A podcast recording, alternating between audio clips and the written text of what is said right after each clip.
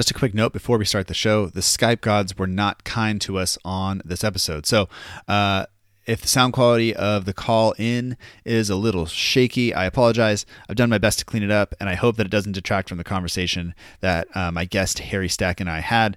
Uh, and I apologize about that. But you know, we'll do better next time, I promise. And uh, I hope you enjoy the show anyway. Uh, also, don't forget to check out the We Are Southampton page on Instagram. For matchday edits, polls, competitions, and more, be sure to check out We Are Southampton on Instagram. Matt, who runs the We Are Southampton page on Instagram, also does the artwork for this show, and I can't thank him enough for doing that for us. So, now, here's the show.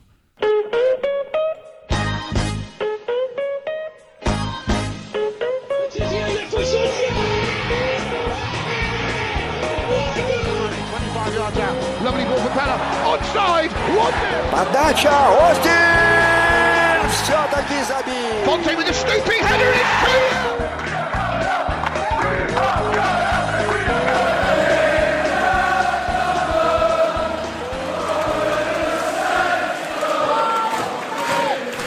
Hello and welcome to another episode of the Southampton Delivery Podcast, a podcast dedicated to the Southampton Football Club and all of the SFC fans. If this is your first time listening. I'd like to thank you for giving the show a try. Uh, if you have not done so yet, be sure to subscribe to our feed in iTunes, Acast, Stitcher, Google Play, TuneIn Radio, or wherever you get your podcast. If you can't find the podcast in the app that you use, be sure to let me know, and I will do my best to make sure that it shows up there for you for everybody that has shared the show, uh, the show has received a, an influx of support over the past few weeks, and I'd just like to thank you for that. Please continue to do that. Please continue to help the show grow. Uh, I really, really do appreciate it. Uh, one way you could do that is by leaving a review on iTunes or Apple Podcast. Uh, if you wouldn't mind doing that, if you like the show, if you've been a, a listener for some time, that is the, I guess, the number one way you can help out. So thank you.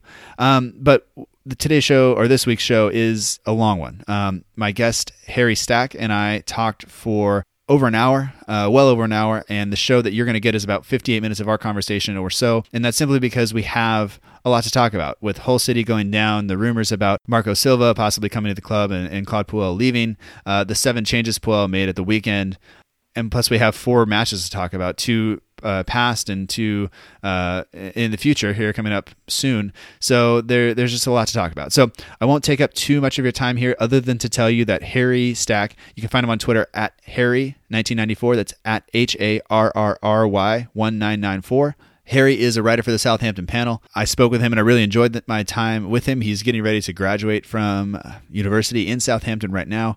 Uh, we talk a little bit about, uh, in addition to all the football stuff, about how he came to be a football fan, um, and and just talking to him being on the cusp of, uh, you know, what we consider to be like you know entering adult life. It it brought back a lot of memories for me, uh, having done that you know s- several years ago now. So I don't want to take up too much of your time here since my conversation with Harry Stack is quite lengthy. So let's get straight to it. Uh, once again, this is Harry Stack. You can find him on Twitter at H A R R R Y 1994. He writes for the Southampton panel. He currently lives in Southampton, and uh, this is our conversation uh, from this past Sunday.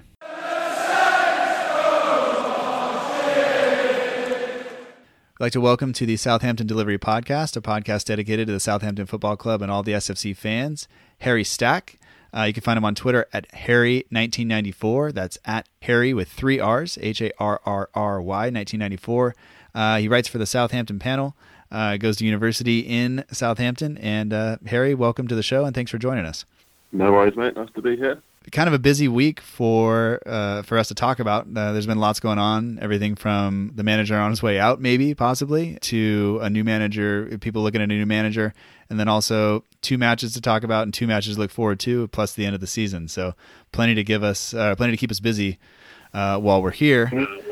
The match. uh, Before we get too far into it, um, did you get to attend the Arsenal match that was in Southampton uh, last week?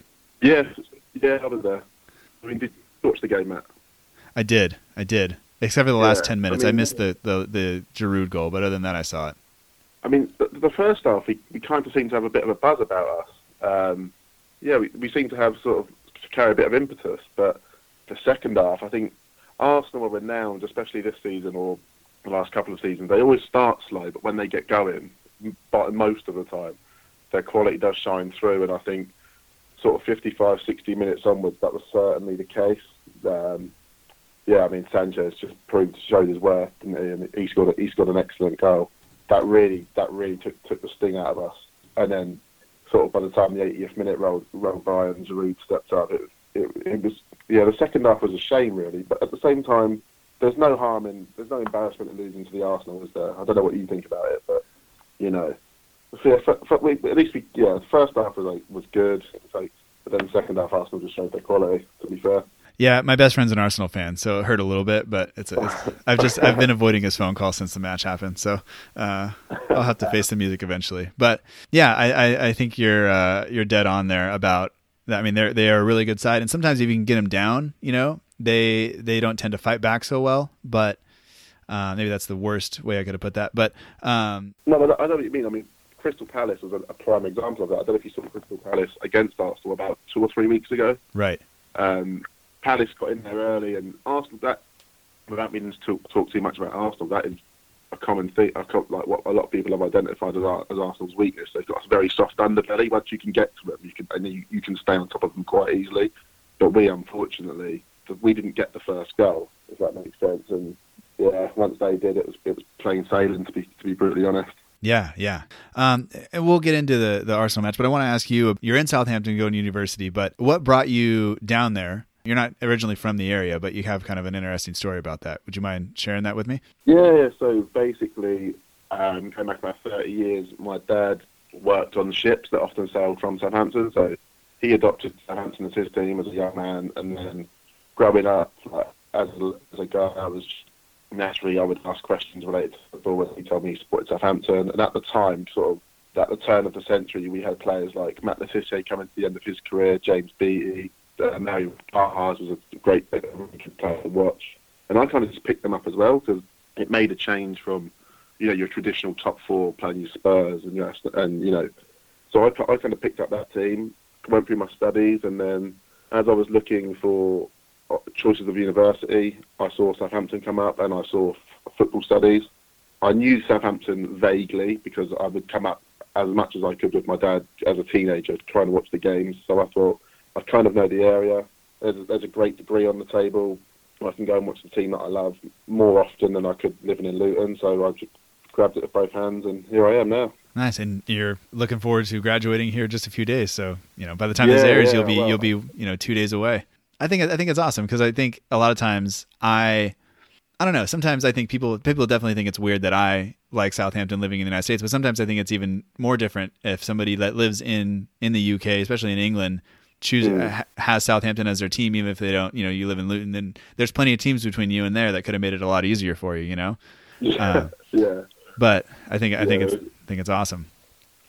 Thank you and and like we said, uh, you're you're writing for the Southampton panel. And what kind of drew you towards the towards the writing, uh, if if you don't mind me asking?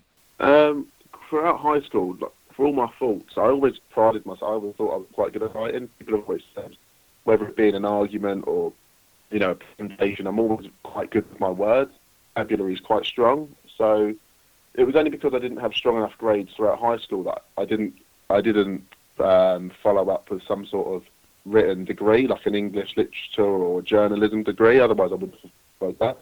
So then, when I saw the opening on Twitter to just do some writing about Southampton, I thought, you know, I've got a, I've got a degree behind me now, and uh, the need to fulfil my assignments has only brought on my writing. Like I haven't, granted, I haven't got the grades that some some proper journalists might have, but I think I've got the knowledge, and I think I've I've definitely developed my writing skills enough to give it a crack. So I emailed uh, Richard, and he asked me to write him something. He liked it, and from there it's just it's just snowballed really. So yeah, here I am. Nice, nice. Uh, well, uh, thank you for doing that because between the Southampton panel and uh, you know a couple other outlets, that's you know that's where I get most of my stuff. So thanks for putting in the work there. So I, I, have something to read.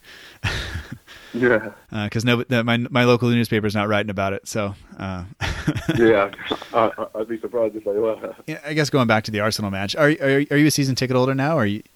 No, no, my, my student loan doesn't cover quite to a student uh, ticket, but I I do I do go to most games. One thing I do go to, I do go to virtually every under twenty three game because a large percentage of those are shown at St Mary's for free. Okay. So I go I go to all t- under twenty threes and I'd probably say I go to every other home game. So sort of maybe that's probably equates to like once a month I'll go. Okay. So I, um, yeah, I'll, if I don't go, I'll just stream it on the internet. Um, Yeah. so, yeah, I, I see. I see a, a lot of considered. But I mean, going to the under twenty three games, then you have. I mean, you've probably seen Caceres play more than anybody else. yeah, yeah, I probably have to be fair. I don't mean to put you on the spot, but how off the top of your head, how many um, how many matches have him and and Payet or Payet or however you say his name? How many matches have they played together uh, at the under twenty three level? Um, two or three. They definitely played against Chelsea. I went to watch Chelsea against Southampton under 23s about a month ago, and, and honestly, no, it was it was like going to a first team game. We had Pied playing, we had Caceres playing, Boufal was playing, Højbjerg was playing. It was um, who else was playing? Uh, Matty Targett was playing. Right. Florian Gardos was playing. It was it was it was crazy, but yeah, because they've only both just come back from long term injuries, Caceres and Pied. As far as I know, three games together in a All right, because one thing I noticed, and we'll get into it uh, more when we talk about Boro, but one thing I noticed between them is they seem to have a, a pretty good understanding of kind of positioning and stuff like that, which is something I, Yeah. I, it made me, it made, it made sense to me to, to, to swap both of them in at the same time because otherwise you're, you're already slotting in a new center back, and that's always you know dicey, and so whatever. We'll we'll talk about that though. But you were at the Arsenal match. Uh, it obviously didn't go our way. We mentioned the that that Sanchez goal, which was just disgusting. You know, like there there's I don't know how you defend against that, but the fact that it looks really bad when we see both center backs just sliding out of the picture, and then he just cuts back and and does it. But um, the the first half hour or so, it, it seemed like we were have plenty of the ball, which and I, I guess under Puel and and then Arsenal at the same time, they both like to have the ball, both like to to to pass it around and stuff like that. But it didn't really seem like we were going anywhere. Is it? Is it does that make No. sense? Yeah, no, I, I, well, I think Steve Davis, as much as I champion that guy sometimes, he is, he's, the, he's the epitome of what you're saying. I mean, so many times he would get the ball in the middle third, and there, was, there might be a gap to sort of spring forward, and he would just turn on a sixpence and he would lay it to, he would go left back, he would go, right, you know, yeah, that, that, I think he just epitomises what you're really saying, to be honest, Matt. It was just quite pedestrian, if you know what I mean. Yeah, yeah, and and I, I, I really like Stephen Davis. Um, I'm not sure he how much longer he's going to be you know viable there, but he's I think he's played pretty well this year. But it seemed like when we came out, the way we set up, that it was it was supposed to be a four three three, but it often wound up being a four five one if Arsenal had the ball, and then that means that Gabbiadini's up top against three center backs, and that's that's that's asking a lot from a guy, you know. Oh yeah, I mean, I've never seen a guy look more, more isolated. It was, it, I felt, I felt deeply sorry for him sometimes. You know, he just charging down the left-sided and right-sided centre backs, just not. I wouldn't say aimlessly, but uh, I felt, I, my, my heart really felt for him. Honestly, it was painful to watch at times. The, the gap between him and the next midfield runner, whether it be a Tadic or or or a Redmond, was just, yeah. Honestly, like like you said, it was just he was so on, so isolated. It was scary. to his credit, he's still running the entire time. He's moving. He's he's running down the channels. He's running off the shoulder, and he's he's kind of looking at guys, going like, you know, get me the ball and then get up here. And it just didn't happen a whole lot. We did we did create a couple of chances, at least one where Bertrand played the ball into Tadic, who I think meant to chest it down to himself and wound up just giving it to Gabbiadini. Um, and then Cech made a pretty good save off of that. Um, that was uh, somewhere around 30 minutes, I think. But I mean, did you notice anything else uh, about the way we, we, we set up, or anything kind of stand out to you in that in that first half, especially? Well, I mean, like, like you said, the four three three and the five four one. At times, I, I thought I had it sussed. I thought, no, this is definitely a four a four two three one. Then, I- then I was toward, you know, almost in the wing back position. It was it seemed to be very lopsided. I don't know if that was a tactical decision, to perhaps. I don't know if they identified maybe Sanchez over on out on on the Arsenal left. That's Southampton right. I don't know if they were sort of doubling up on him. I'm not sure, but yeah, I did. I didn't. I mean, that's- I did what was going on tactically. So. Um, but yeah, very pedestrian. I, I, I really don't know what I don't know what your view is of, of Tadic in the last sort of six to ten games, especially. Um, it, it was difficult. Quite difficult to watch him. Um, someone who has really sold and blood and two, three years when we've been quite um, very successful. He looks, he looks on his former self this season. Really is an understatement. I don't know what you, I don't know what you think of that. I, I agree with you. It seems like since the last international break, like he wasn't playing Oh, very yeah, well going into it. Um, I know what you're going to say. I know what you're going to say. and and he went on the international break and just lit it up, said some stuff about the Yeah. manager, came back, had like Yeah. one or two good games, and then has really just fallen off a cliff since then. Yeah, I, I, I totally agree. Like when I was at the game, there was a couple of moments when a ball went astray. Um, and he didn't receive the ball in a certain area, and and he, and he really seemed to lash out. But it was hard to tell. Part of me, te- part of me thinks that this was a, this was frustration with himself. You know, it's, it's, it really is such a gifted. It really is. Since like he come out and he gave that article diary his form has now but had fallen off a cliff, and it shows a sign of weakness from where he was now so reluctant to sub him off. I don't know if you picked up on that. Yeah, no, because it, it's with as much as the squad rotates, you know, you would think that you, the guy who's playing really well would stay on, but you know, Clasie scores a goal, Yeah. doesn't play for three games. Um, Tadic is is struggling. He's missing, you know, misses a penalty. Does, you know, doesn't really do much, and then just gets to play all game, every game, and it's it is it is frustrating from a, a, a fan perspective, I guess. But yeah, God, I mean, sometimes you wonder like what what does training look like? Does he just bury balls from from 25, 30 yards, curling them in all over the place, or or, or what? Maybe maybe he's the world's best head tennis player or something. you know, he's been a little frustrating, but it, it seemed like early on in the season we were creating a lot of chances. Uh, we just didn't have a striker to finish them, uh, but we were having plenty Yeah. of shots and stuff like that. And now it just doesn't seem like we're creating the chances at all. And, it, and it's it's frustrating because we moved into the that four two three one finally after going through uh, the four four two diamond and and uh, the four three three, and it seemed like the four two three one really suited us once we got Gabbiadini, and then all of a sudden we we seem to have gone back to the four three three, and it just doesn't seem to be working, and I don't I don't really understand why Puel insists on kind of keeping it that way.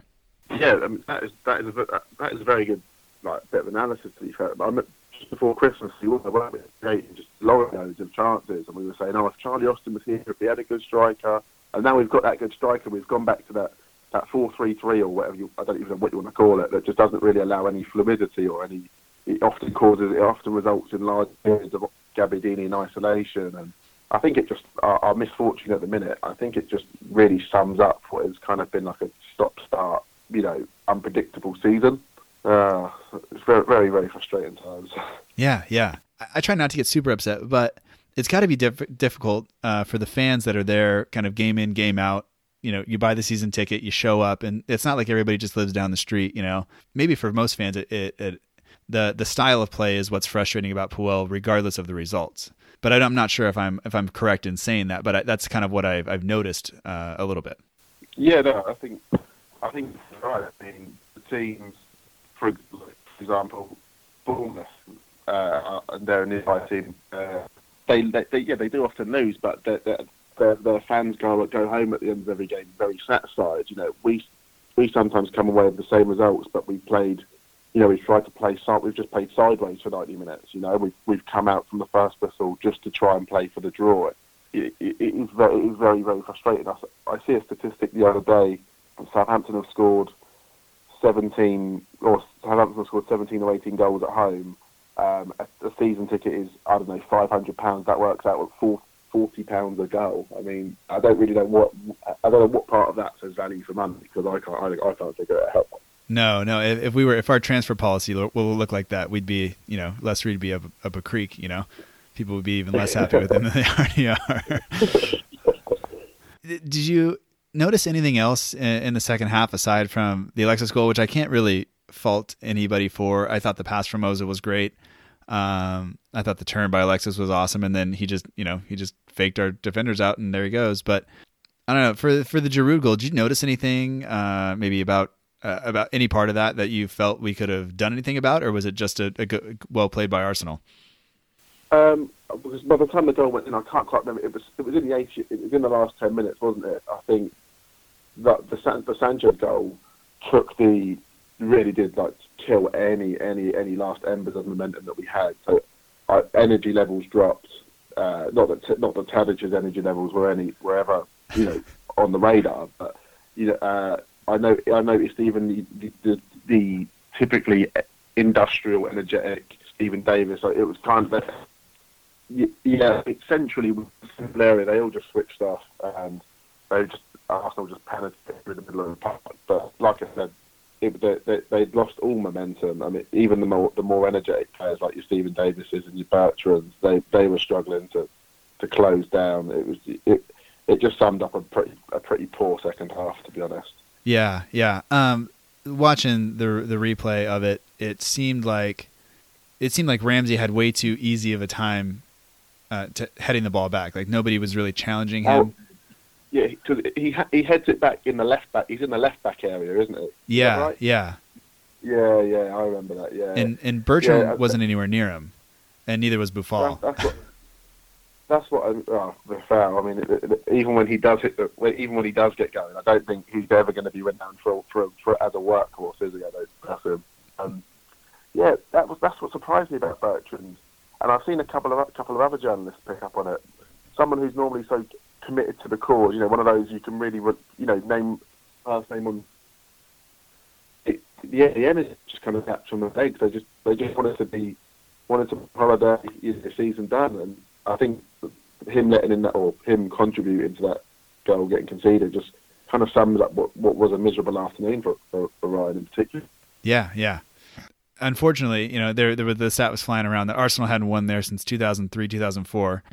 Um, but then, you know, you kind of got to take into the fact that we weren't in the top flight for most of that time. But still, I would have liked to have, you know, beaten them because now they that's that's two over us this year, and I'm gonna have to hear it until next season my friend. But whatever. Like you said, the, Arsenal looked to be the better team over over the second half, especially and and that's Yeah. kind of the way that's kind of the way it ends, and that, that that's okay. But I guess in that match we took 14 shots, which is more more than they took. We only had three on target, but it just wasn't a great performance. And I think having the midweek game leads us into the, the Boro match. Having wait, Middlesbrough, I don't know how many miles or, or kilometers it is from Southampton, but it's the complete opposite end of the country, correct? Oh, correct. Yeah, it is. It is mile, like I don't know, four five hundred miles. I, I and I thought I heard or I read somebody said like basically their day they were going to start at 4 a.m. to get to the match leading Southampton. I'm like I get up at 4 a.m. and watch most matches then, but that's that's early, you know. Yeah, But um and so and so going there doing that I, was expecting a few changes, but if you don't mind getting into the Boro match, I was not expecting just a, completely new team to show up. Oh, I know, I know. I mean, that that team selection, that it just it sums up Claude Puel, doesn't it? I think. I mean, I saw, I could, I anticipated one or two changes because I thought in the Arsenal game, Jay Rodriguez, he only had sort of I don't know ten minutes, but he imposed himself really well. He affected the game, and I thought, I thought he might nick a start, but. I don't, know about you, but I just don't see the method behind the Caceres start because he's not going. I don't I hope he proves me wrong, but I don't think he's going to do anything to justify Les Reed and the Southampton hierarchy handing him quite a, you know, quite a, a, an, ex, an expensive contract. So I was, I was, I was surprised to see him there. I really, I really was. Um, PA, I, I haven't really seen much of him. The opening couple of games that he featured in at the start of the season, I wasn't able to get to, so I literally. It, he was just a blank canvas going into going into that Middlesbrough game. Um, Højbjerg, I'm, I'm glad he got a start. I'm a, I'm a, I'm a huge, huge fan. Anyone that, that Pep Guardiola has spoke highly of in his career, you know, he's there's a guy that knows what he's talking about from being an ex central midfielder player himself. I was excited with that, but just the sheer number of changes and then to put them all together and make seven, I just thought I don't want to say unnecessary is the right word because we got the result, but yeah, it was, it was highly, highly, highly surprising. Highly surprising. didn't originally see the official Southampton, you know, post. I saw it come. It came retweeted by somebody else, and I thought it was a joke. Um, I didn't think it was the real team. I thought somebody was just having trying trying to mess with me a little bit, especially because Caceres was on it. I was like, I didn't think Caceres was ever going to have a shot at starting. Um, but but like we said earlier, I don't know if it was before recording or after, but uh, to start Caceres and Pied together, I think makes sense after them kind of playing some under twenty three matches together.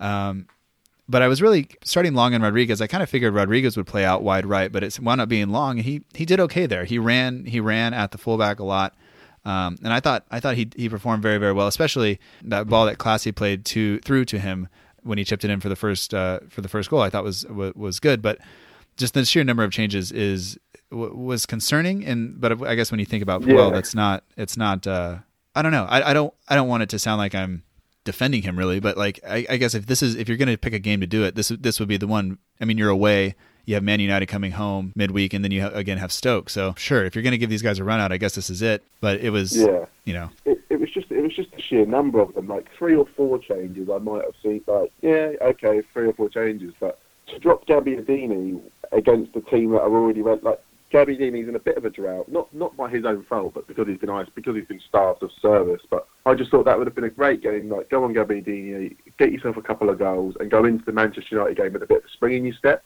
not to just complete. oh that that's a really good point, and not honestly not something that I I considered. You know, for him not to be on the bench, I thought something must have been wrong. You know, Mm. because I think he traveled, and to, to see him not even on the bench, I was like, man, that's that's weird. But you're right. For him to play and, and maybe get a goal or take some shots or whatever, just be involved and actually have some confidence going into to United would be a, a, a really really good thing. Um, because I think if we roll out there with this lineup, we're going to be in in some trouble. Yeah, I, I, I agree, but it's just with with, with Claude Puel, he, he certainly keeps you guessing, doesn't he? You never know what you never know what's next. That's what I will say. Yeah, and that's is what I will say. that's not always bad, I guess. When you're when you're a little bit more high up the table, it's, it's brilliant. But when you're you know mid-table mediocrity, it's like, ah, come on, come on, Claude. Yeah, yeah. Um, I'll be honest. I, I watched Caceres probably more closely than I watched anybody else, just because I think that's a that's a position that's maybe up for grabs. But it looked like I mean he definitely looked like he knew what he was doing. He seemed very c- comfortable and composed, but he he seemed to lose the ball a, a few times. Um, he gave the ball away and led to a free kick. I think Romeu bailed him out a couple times, but he made a, very early on. He made a really good block um, on a ball when Yoshida got. Uh, I think it was Bamford got wrong side of him, and uh, he came over and made a block. And so he seemed really, really, he seemed to do a good job. He just maybe seemed a little bit rusty in that full blown game situation. Yeah, I mean, I don't know what you know of Caceres' career, Matt, but he's prior to Southampton signing him, he had actually been out of the game for a year. He had a really bad knee injury.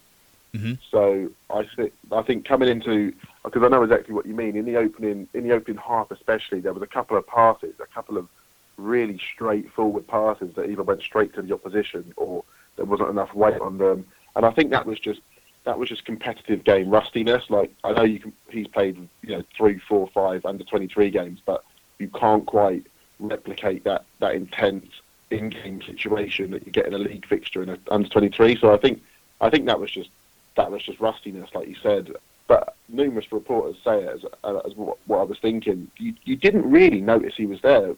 Granted, uh, Middlesbrough didn't have a lot to do till the last 20 minutes, but I think he's, if you look at the pedigree of the team he's played for, uh, he should make him his, his, reason of the game is ability to block and shots. I think we've really, if we can get him fit, I think it's too late. If anyone can get him fit, he can play at fullback as well. It was really, really talented that. Yeah, I think we've just left it too late. Yeah, yeah. I mean, the guy, the guy is has a pedigree and a quality that are, are definitely there. I noticed as I was watching him, he there were a couple times he was more advanced even than Yoshida, um, kind of playing almost in line with Romeu at a lot of times and, and looking to play passes forward and be kind of more aggressive. And a couple times he did give the ball to uh, Payet or Payet, whatever you say his name, who was just looking to get forward a lot. And it was really, really kind of good to see that we there was some attacking down that that right hand side that Caceres did kind of I think assist and, and play a part in. Didn't necessarily lead to a goal, but it definitely did did help. Yeah, he. You can tell he's very much in the the Virgil van Dijk mould. You know, the one that he likes to bring the ball out and try and play, try and start things from the back. Yeah, And I think you can definitely. Pied, as far as I know, he used to he used to be a, a right midfielder, and you can definitely see that attacking impetus in his play. The way he naturally just will always he'll always be further forward than if you look at his opposing left back. He'll, he's always naturally forward, and with his like kind of chemistry he's got going on with Caceres because of the under 23s and whatever. That is definitely a partnership that that, that, would, that would be good to have. It's just a shame, like like I reiterate that I don't think we're going to see Caceres beyond next season. I don't, I don't know what you think about that, but I'd be very surprised. yeah. I'd be surprised if he stuck around. Uh, It could maybe depend on what happens with Van Dijk though. If Van Dijk goes goes somewhere else, then maybe maybe we try a little harder to hang on to him. Um, but yeah, what, what, what, what, what's your gut instinct about Van Dijk? I thought when he got injured that that meant we were gonna we were gonna get to keep him for next season. I thought that that would buy us another season with him. But right now, I'm not feeling super confident about keeping him. I think I think you're right. I was I, I spoke to many of my friends. I, I think that's the exact, the exact. I'm not the exact same view. I think that that injury, the time has sneakily flown by. He's been out since the turn of the year. So I think the sort of the sort of price tag that's being labelled at him. I don't think a team. I don't think you can justify that. Oh, there's 50 million for a player that hasn't played in six months. By the time the transfer will go through, so I, I think we will just get away with it this year. I really hope so because that I mean that guy is just ridiculous. And having having a guy that is willing like you said to bring the ball out of the back and, and even make a run forward if they give him space and and he can hit a free kick too. So it's I mean he's just Yeah. he is really the complete player. And you know sometimes people are like yeah you know Virgil van Dijk one of the best defenders and I'm like in the in the Premier League I'm like one of and and like maybe one of the best defenders in Europe. Like you know he's just he's maybe one of the best players in Europe. I think he's he's that good. So maybe that's just because he plays for us. Yeah, um, when you see him live, it's just like it's like going to watch an under 15s game, and there's like a there's like a 20 year old playing in it, and it's just he's just he's like he's so dominant, even from a, a defensive position. Not very often you can see a, a defensive player dominate a game. You know, you'd normally look to your midfielders who can take the pace of it, but you know, watching Van Dijk, it really is something. It's, it's actually it's a privilege. You know, it really is. He stays. I don't know I, I I like I said I hope we hang on to him but I'm not not feeling super confident right now Keep the faith, Matt. Keep the faith. All right, I, I will. I will. You're making me feel better about it, so it's good. Um, we talked a little bit about the first goal, but um, what did you make of of Jordy Clasie's performance y- yesterday? Uh, he he played that ball through for the first goal for for long, and I thought he of the three midfielders, I thought he had maybe the best game. Yeah, I mean, he's done very well to, cause it, like, cast your mind back to the West Brom game when, like you said, he scored the goal. He's done very well to almost pick up where he left off because he's had a few games out the side, considering he got the match winner. He's kind of been frozen out again. Done, I was very impressed with him, the way he, he's, he, can dictate play very well. His, part, his range of passes is, is second to none, I feel like. You know, being Dutch, it's kind of what you'd expect. Yeah, he was very, very impressive. His, his ball retention was fantastic. Um, yeah, he, he, sadly though, I, I don't see a future for him at Southampton. That's kind of that's a, said with a very heavy heart. I'm a huge fan of his, and I tracked him from his days at Feyenoord like years ago. But he, he's very he's very he's very slender. Like I think for the same reasons why James Ward-Prowse struggles in the central areas because he's very because he's quite a small a small guy. Gets gets barged off the ball, and I know that's not always the case. You know, size isn't everything, but I just think with him in particular, coupled with Puel's constant rotation, I just don't think he's ever going to get that momentum to grow uh, as a player and, in, and into our side. But yeah, yesterday I thought it was a great, great performance, some, some great range of passing. He, he worked very well in tandem with um, and was it Ward Prowse in the middle with him? Yesterday it was Højbjerg, Romeu, and Clasie. Yeah, um, yeah, Romeu. Sorry, yeah, he worked. They worked very well as a three, and yeah, I was I was very pleased to see him because so, so often you see a player. It's very easy. It's very, it's very hard to build momentum, but it's, it's very easy to lose it. But for him to go straight back in that side and, and pick up where he left off and pull the strings and pass it left and right, yeah, I was I was I was, I was very impressed with that. Yeah, and I guess I've been a little bit more critical of Clasie. I haven't I haven't seen maybe what I I guess what I expected from him, and I, I think part of it is is his size, and I it's tough to you know really assert yourself in the midfield sometimes when you get some of those guys in there that are just just bigger than you, you know. Um, Yeah. But he, I mean, he's not afraid to tackle. He can pass, like you said, uh, extremely well. I, I think it was just maybe a strength thing for me that I didn't really think he could he could hold his own in there. But yesterday he kind of proved, I think, playing maybe that four three three suits him a little better than playing that second holding midfield role. role you know. Oh, 100%. 100%. Uh, like, the, the extra man gives him less defensive responsibilities. He, he's made for a three, but not many other not many other of our players are. Do you know what I mean? So Yeah, I yeah. think we might. Have, I think yeah. I think sadly he will he will go, which is a real shame. But yeah, needs must, I guess. Do you think he'll? Do, do you think he'll? Do you think he'll be at the, the opening day of the next season? No, no, I think he'll be one of the guys that that goes. Um, Really? just, I mean, he's he's kind of at that age. He's got to play, and he's not really getting the game time here that he, I think he deserves. And not necessarily that I want to see him start every single match, but I think he's got to go somewhere where he can play. Whether that's um, somewhere else in Europe or uh, the Championship or or just another team in the Premier League, I think he he's got to move on. Yeah, I, I think he goes back to, to Holland. I think the the time on the ball and the tempo and everything. I think I think Holland suits his game for the team. So yeah, I, I wouldn't be surprised if he goes back to to, to a Feyenoord or to to, to an Ajax. Yeah, yeah. Talked about a first goal. The second goal, uh, halftime, we saw a change, which I thought was, you know, it didn't sound earlier like you were su- a super big fan of Boufal necessarily. He didn't seem like he had a great, a great match yesterday. Um, a few moments of brilliance, but once again, kind of losing the ball or making errant passes or whatever. But he was subbed off at halftime for for Redmond. What did you make of Redmond's performance in in the second half? Um, good, very, very, very good. Uh, excellent energy down that left hand side, um, and obviously a remarkable goal, like a really good even the build-up play was very good to that. And it was normally Redmond has a tendency to sort of pass the ball into the net. A lot, a lot of his finishes are just along the floor, but he really put some venom behind that and got some good height on it. Um, looked to take on his man. Yeah, he, I was very, I was very impressed with Redmond. He's someone who he's had a great second half to the season, but he's never, he's no Sadio Mane, you know, which is kind of like the sort of the replacement he was brought in for, if you like. But yeah, I was, I was very impressed with him. Surprised to see him on the bench actually, because like I said, he's been definitely one of our better players the second half of the season. Yeah. But yeah, coming off the bench, he was definitely a lot fresher than than anyone on that pitch. And I think it really shows with with his skill set, you know. Yeah, yeah, and I think honestly, I, I think uh, Bertrand plays better when he's in the side. When when it's Bertrand and Redmond yeah. on that left side, Bertrand tends to play better because I think they have that understanding um, uh, of what is expected, and and he the the announcers here, uh, the commentators, uh, pointed out that Bertrand kind of sucked the fullback inside with him on that on that play and gave Redmond that space, and then that that shot from Redmond was just ridiculous. I mean, really, really good. It's not very often you see him kind of hitting the top corner, do you? We always normally go to like daisy cutters along the floor, but yeah, really good connection and him playing on that left hand side, obviously being naturally right footed, like you said, it works in tandem so well with Bertrand because he cuts inside he will drag one defender with him one way, and you've got Bertrand making an overlapping run. And yeah, it, it's a really good partnership, and I think if Terrell's going to mess around with his changing his team the last couple of games of the season, one thing he shouldn't do is, is, is, is adjust that left hand side because I think that's kind of the only real solid base we've got in the team at the minute. I, I agree. I agree. That, those are the two guys I want playing with each other.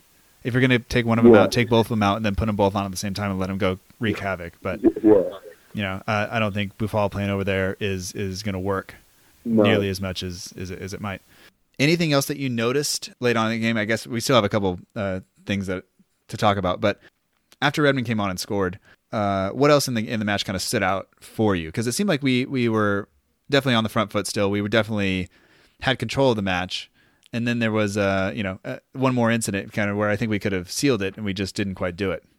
Yeah, I mean, the Redmond goal went in just before the hour, didn't it? And then Shane Long gets the penalty, and you think, oh, he's, going to he's to get he's had a rough season. He's had a good game, so this penalty will justify his get his good game. He then misses the penalty again, just like in the Arsenal game. Sort of at, around the hour mark, we switch off. We're on the beach. Bamford scores his goal, and then I thought, for the last 20 minutes, considering we were playing a team already relegated, I thought, that it, it was quite uncomfortable. It was a bit awkward. I thought surely not. We're not going to squander this, surely. But you could see, that's what you could see. You could definitely see some nerves in certain players, you know. Um, I think our recent form, the worries of the recent form got on top of a few players. Passes are going astray. And yeah, I think for the last 20 minutes, we were definitely made to, we were definitely made to fight for it, or work for it, sorry. Yeah, and I, I think if we, if, if the penalty goes in, the game is over, you know. Oh, 100%, yeah. And Brad Guzan, you know he's American. I'd like to you know really stand up for him, but man, the last two teams you played for have been relegated. It, it kind of shows where you're at, and now you're you go off to the MLS, and that that his decision to come and challenge Long on that ball was was just ridiculous. The Long's going to be the center back to the ball, but he's going to have no angle, and the center back's going to be able just to either kind of see him out of bounds or force him out wide or whatever. And then and then in comes Guzan, who gets kicked in the face in the process, and he deserved it. Um, but I don't know. I, it seemed like uh, beginning of the year we had some some controversy taking penalties. You know, guys are arguing with each other and stuff like that. Um, but then Long steps up to take this one, and it just I don't know. He, he missed it, but but and then, summed up his season, didn't it? Yeah, I think I think you're right. I think that that is the key is that, that that's about how Shane Long's season has gone, and I don't think it's going to change. Um, Yeah.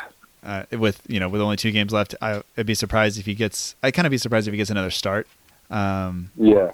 But- Uh, yeah, yeah. I mean, I, I am a Shane Long fan. Like, for all like you know, they're saying it's not his season. I, it's not been a lot of Southampton players' seasons. So to to lay, to lay all the blame at a player like Shane Long, you know, for, for all his faults, for all his difficulties in front of goal this year, one thing you can never question with, with Shane Long is, is his endeavour, his commitment, his cause for the team. I, I noticed it in the Arsenal game and and on Saturday. He's been playing in, in, a, in, a, in a wide role, and when you look at players like J Rod, who are a bit more flexible and, more prone to playing on the on the swings, to see Shane Long I thought he, I thought he done it very very very well. In all fairness to him, and bar the penalty miss, Wednesday uh, Middlesbrough on Saturday was definitely one of his better games yeah, I think early on in the season he was placed out wide, and I didn't think he did a good job. I don't. I don't think maybe his ball control is good enough. Like I don't think he's going to beat a player off the dribble and then get a cross in. I, I see more of, of him kind of getting through on the break and being able just to to have a shot. Um, but yesterday he he showed that he can you know get the ball into the area and, and he used his pace very very well. And uh, hats off to him for the performance yesterday because I didn't really expect it from him, and I was actually expecting Rodriguez to play out wide. Um, but it, it seemed Yeah, like likewise. seemed like it was the it was the proper call when when, when all said and done. Yeah, where, where do you stand, Matt, with uh, that J, with Jay Rodriguez? See, he got injured like right around the time I started watching, so I never got to experience full fledged J Rod running all over people and, Yeah. and being amazing. But uh, I've watched highlights and I've seen that stuff. I'm not sure he's going to be around next year either. I think that I think him. If I had to choose between him and Long, I would probably keep Long. Um, Really? I think so. I think just the the difference in style from Long to Gabbiadini. I think that the change up there to bring Long on, I, I think it's, it gives teams something else to think about.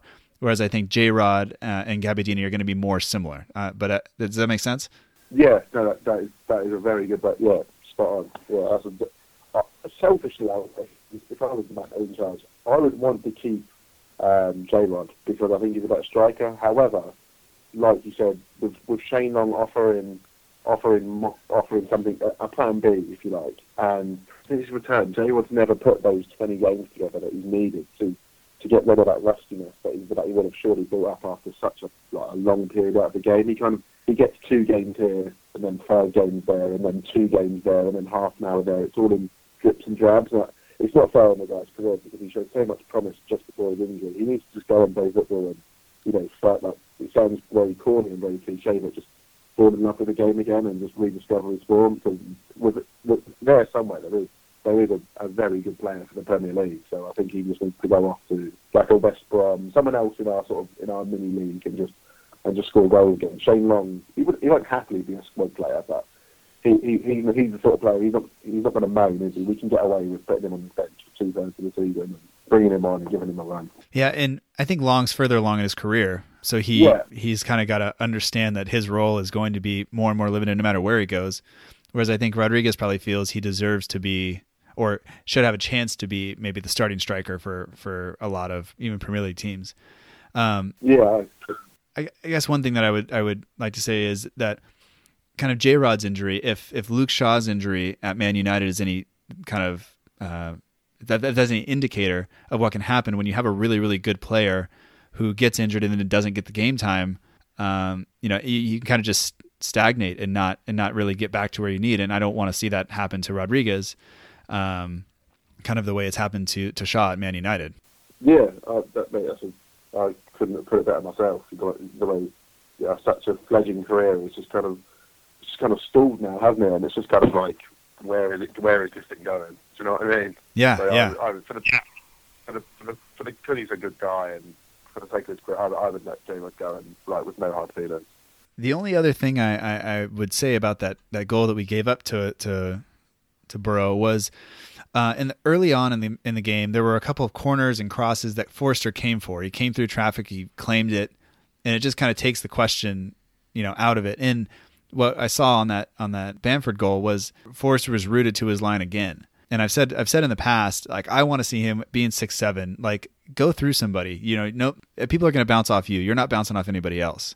Um, so come get the ball and stuff like that. And I don't know, I don't know where what your feelings are on, on Forster and his kind of uh, season. But uh, did you notice anything kind of that way, or, or am I just being overly critical? No.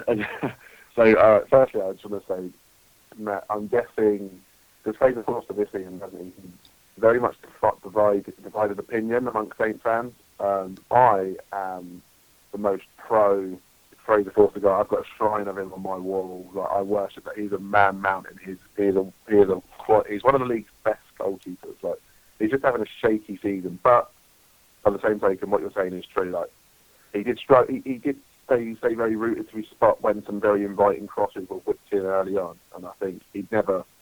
You know, he got into that bad habit. The corner comes in. Bamford gets a good. He got a little good little flick on it, if I remember, remember it rightly.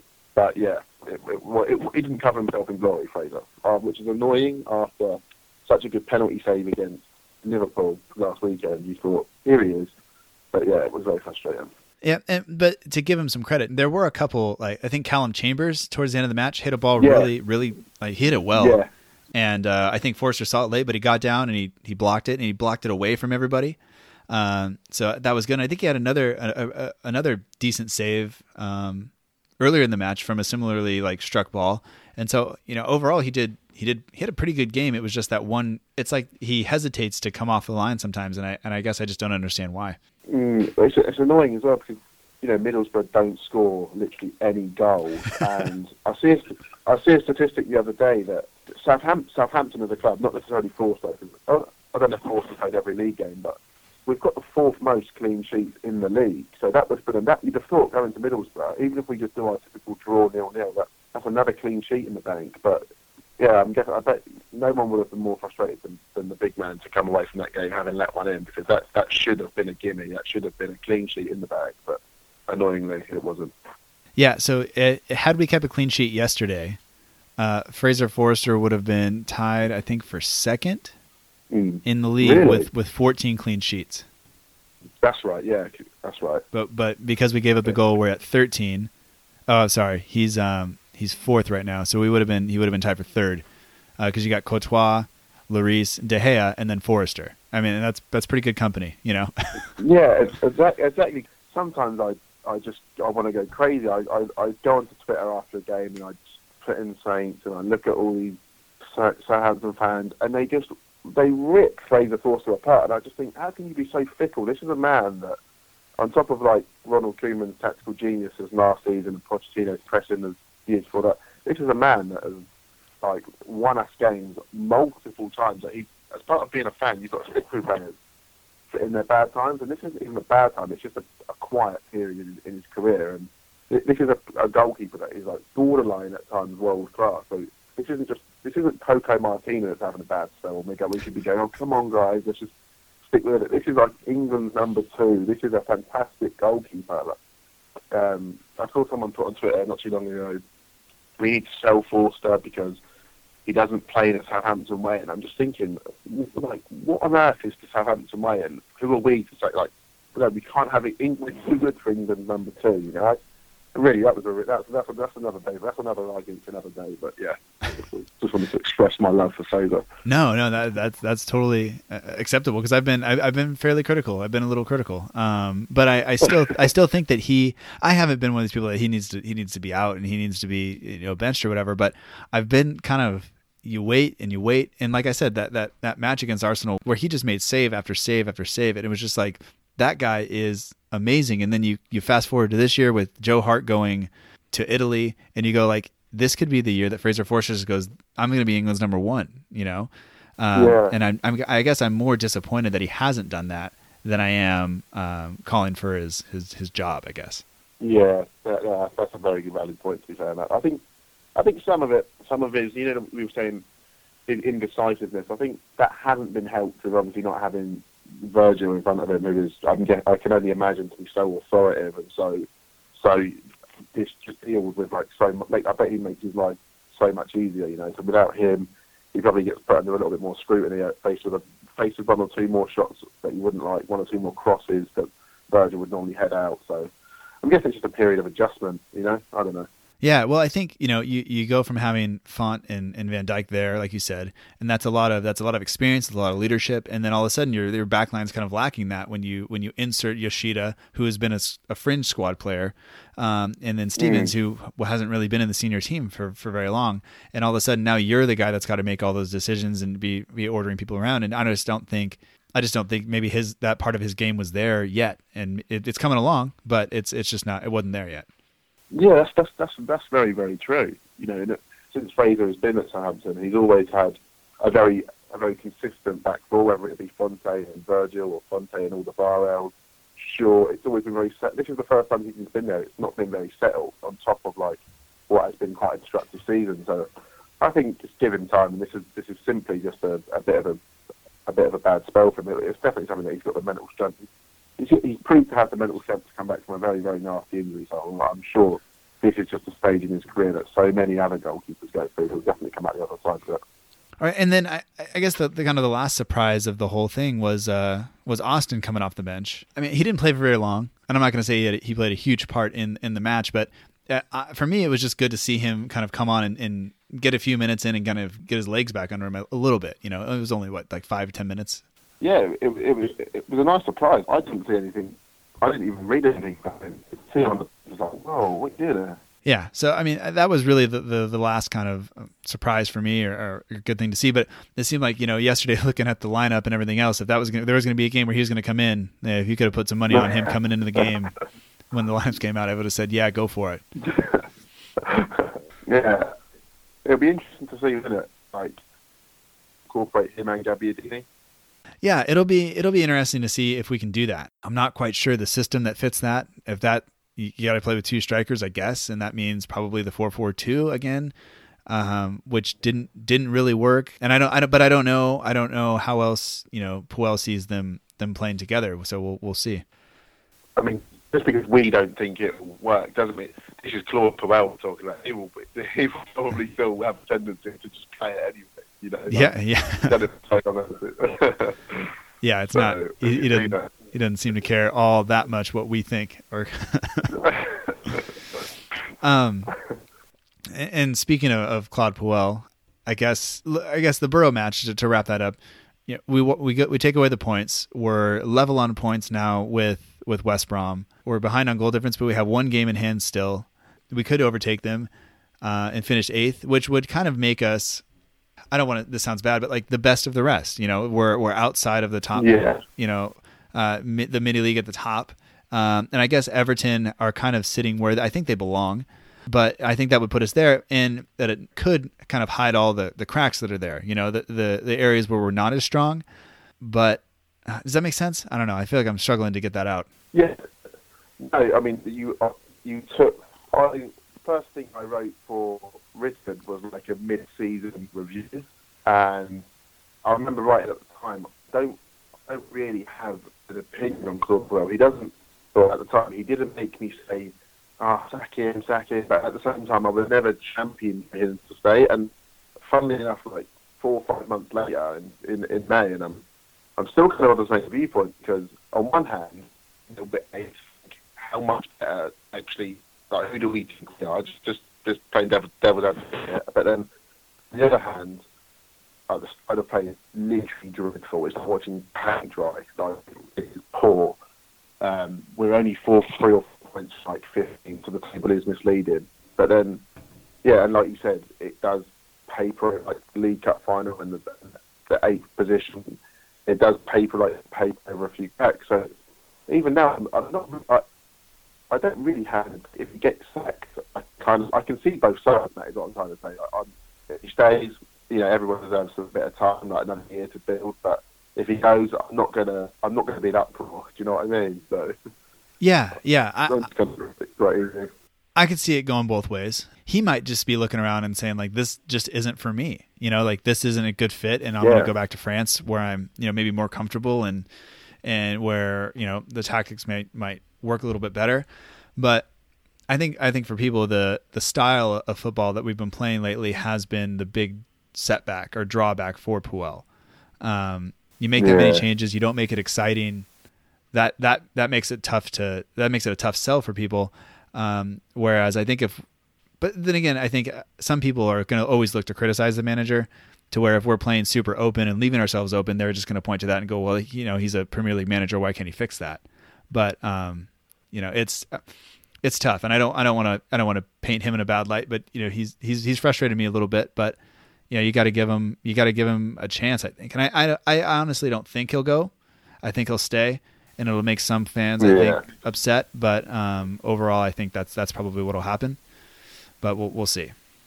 Yeah, I, I, I, my gut instinct is that he will prob- probably stay as well. If Claude Puel goes, it seems like the the one the person we're most linked with is is Marco Silva, and it was written about in the Independent, and it was written about um, by I think Luke Osman or somebody else from the um, Read Southampton. And so, uh, what what are your thoughts on on on Marco Silva uh, coming into, into into Southampton? Do you think that would be a, a, a decent fit or or no? Yeah, I mean, if you'd have asked me, Matt, uh, eight days ago, I would have said, yeah, you know, he, he looks. I would have said, I'm biting your hand off. Then, well, not biting your hand off, but I would have been a lot more enthusiastic about it. I mean, if you look at his last two results, you know, to get beat against Sunderland at home is just, you know, that should be worth three losses. It's that bad. That really is terrible. And then in a crunch game today against Palace, they just get battered 4 0. I don't know. It would, it would be a very. Southampton, wh- wh- whatever Southampton do, there always seems to be, it always seems to be very methodical. Like, there's always a long thought process behind it. You know, the scouting system is like, it's so, they go to such lengthy degree, it's like, it's incredible. It is there. Normally, they're managerial appointment. So, for someone in Southampton to just up Marco Silva now and say, oh, you have 10 good games from January to April, here you go.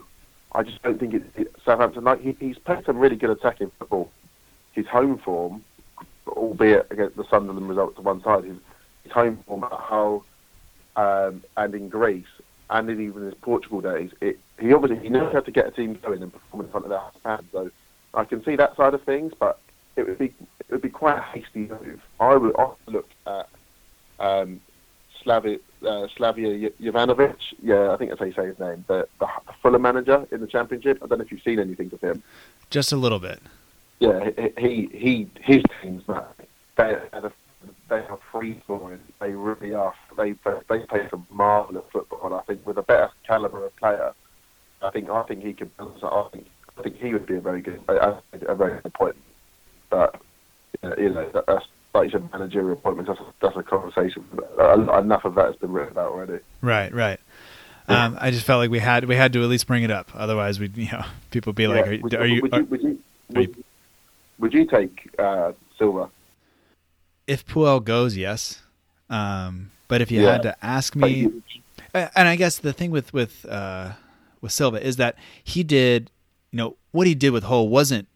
If you just look at the results and say like, well, you got relegated, it wasn't all his fault because he was given, you know, just a, a flaming bag of poo when he got there. But um, he he did maybe so much with so little that I can imagine he can do much much better if he was at a club that is as as big as Southampton with the players we have, you know. Um, Yeah, that's a good point. but but overall, I think I think he's still going to have a pretty defensive mindset. You know, Hull were pretty. They they didn't concede a whole lot of goals at home, and they're going to look to hit on the counter. So it might wind up being kind of similar in terms of uh, the the football that we see. Um, you know, if Puel went, I would take him. If I'm given the choice between just sticking with Puel or or go or moving to Silva, I'd probably stay with Puel. Yeah, it's not that. I, I think that's that's probably what is going to happen, isn't it? I think more than likely, but Yeah, I think are are we good with the the manager kind of conversation? I think we're yeah, yeah, yeah. totally. all right. Um, anything else that kind of stands out to you that you would like to talk about? Um, no, I think we I think we've covered everything quite. All right. Well, um, just kind of thinking about your your university situation. Um, Yeah, you're going into this is a group project you have coming up, like for your final thing, right? yeah. All right. So if you had to have a, a Saints player to kind of bring, you know, th- bring the flash drive with the report and uh, presentation on it, who's the one Saints Yeah. player you maybe trust with that that job in your group? Oh wow. Uh, probably, probably Steven Davis. Probably Steven Davis. just because you, there's only so much you can tell by who's an off the field, but I think he he's very, personality is just like it is picture that he's a hardworking, and a hardworking individual. Whereas like if I got paired with someone like Tadic, I think on day one if things didn't go to plan, it would just it would be like doing the presentation. It would be like doing the presentation on, on, on my own. You know? Yeah, yeah, no, I I understand, I understand. And then uh, uh the other person I thought would be Romeu because he's just going to protect that thing with his life, you know. Yeah, yeah, or, or him actually. Yeah, I just I just went for uh, Davis just because because of, the, of the language barrier. I'm guessing his English is a bit better. Oh yeah, there there's a good. oftentimes, you know, people here you graduate college, you have uh, you know, you got you have a party of some sort. Uh, who would you put in charge of your playlist for your party uh, to do all the music if you were going to have Mm. one? Uh, who did I put in my music? Maybe, maybe Van Dijk. Maybe Van Dijk. Yeah, I think, I think I'd go. for- Uh, yeah, I think I'd say. I think. Oh no, no, Ryan Bertrand because I, I, I saw Ryan Bertrand on a night out about a year ago, um, in a nightclub, like playing, and he was dancing to the same music that I was dancing to. So I can only assume that we have the same taste in music. So Okay. yeah, I would pick Van. Yeah, I think I think that's a good shout. And then I, he might even be involved with somebody in some sort of record something. Uh, some of his friends maybe because he seems to post a lot of music on on social media on Instagram and stuff. Him and him and Redmond both um, seem to be always doing something with music, having a good time. So I think that I think those are uh, those are good choices there. Um, Yeah, I, I, I think I see what see what you mean. Actually, Matt, I, I did see him in a music video ages ago. Uh, Bertrand, actually. Yeah, I think you're onto something there. So unless you got something else, um, you know, thanks, thank you for coming on. I, I know it's like I know it's getting late. I know you're a college student, but it's still it's still late. I appreciate you, appreciate your time, and uh, Yeah, no worries, mate. It's been good. All right, man, and and definitely, uh, you know, I, I wish you the best as you as you move on towards graduation, and uh, hopefully you still do this, and we can we can maybe do this again. Yeah, we'll speak soon. Yeah, we'll speak. Yeah, sounds good. Sounds good. All right, mate. All right, man. Have a good night, and I'll talk to you later. You too. Great talking to you. Speak soon. Thank you. You too. Bye.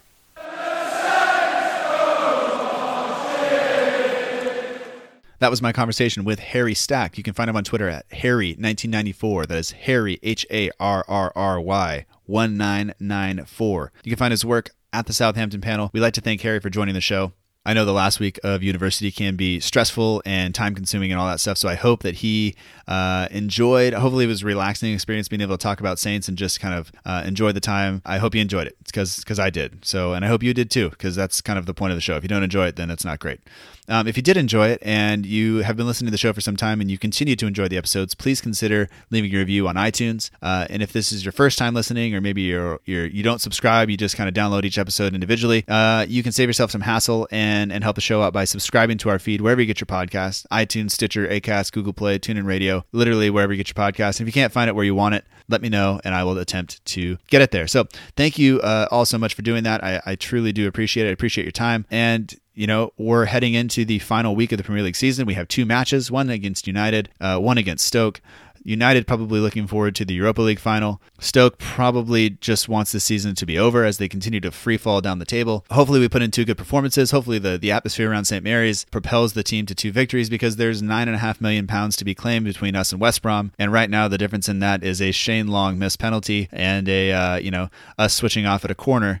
But you know, hey, we've had plenty of chances to move the table. We just didn't take them. Hopefully, we can take a few uh, over the next two games to kind of make sure we we do that. So uh, that is pretty much it for this episode. It's been a lengthy one, and I appreciate you uh, sticking with it. And I just want to let you know that we will be back with episodes next week and into the summer. If you're interested in uh, taking part in the show next week, I would like to get some different perspectives on the season. So if you have kind of some strong thoughts on the season, or you just want to call up and, and chat, uh, uh, do that. Let me know on Twitter, and I will set up a time with you to uh, to chat. I'm not just going to open up the Skype phone lines because I don't think we're quite ready for that yet. But uh, I would love to chat with you and uh, get your thoughts on the season, and uh, hopefully we'll get uh, a number of callers in, number of different perspectives, so that we can have a kind of a well-rounded final episode of this Premier League season before we come back with transfer stuff and you know whatever the summer brings. So. Uh, I think that's it. I think uh, I think that's it. I can't I just want to say one more time. Thank you for listening. Uh, thank you for sharing the show, supporting the show, all that stuff. I really do appreciate it. And uh, Until next time, together, we march on.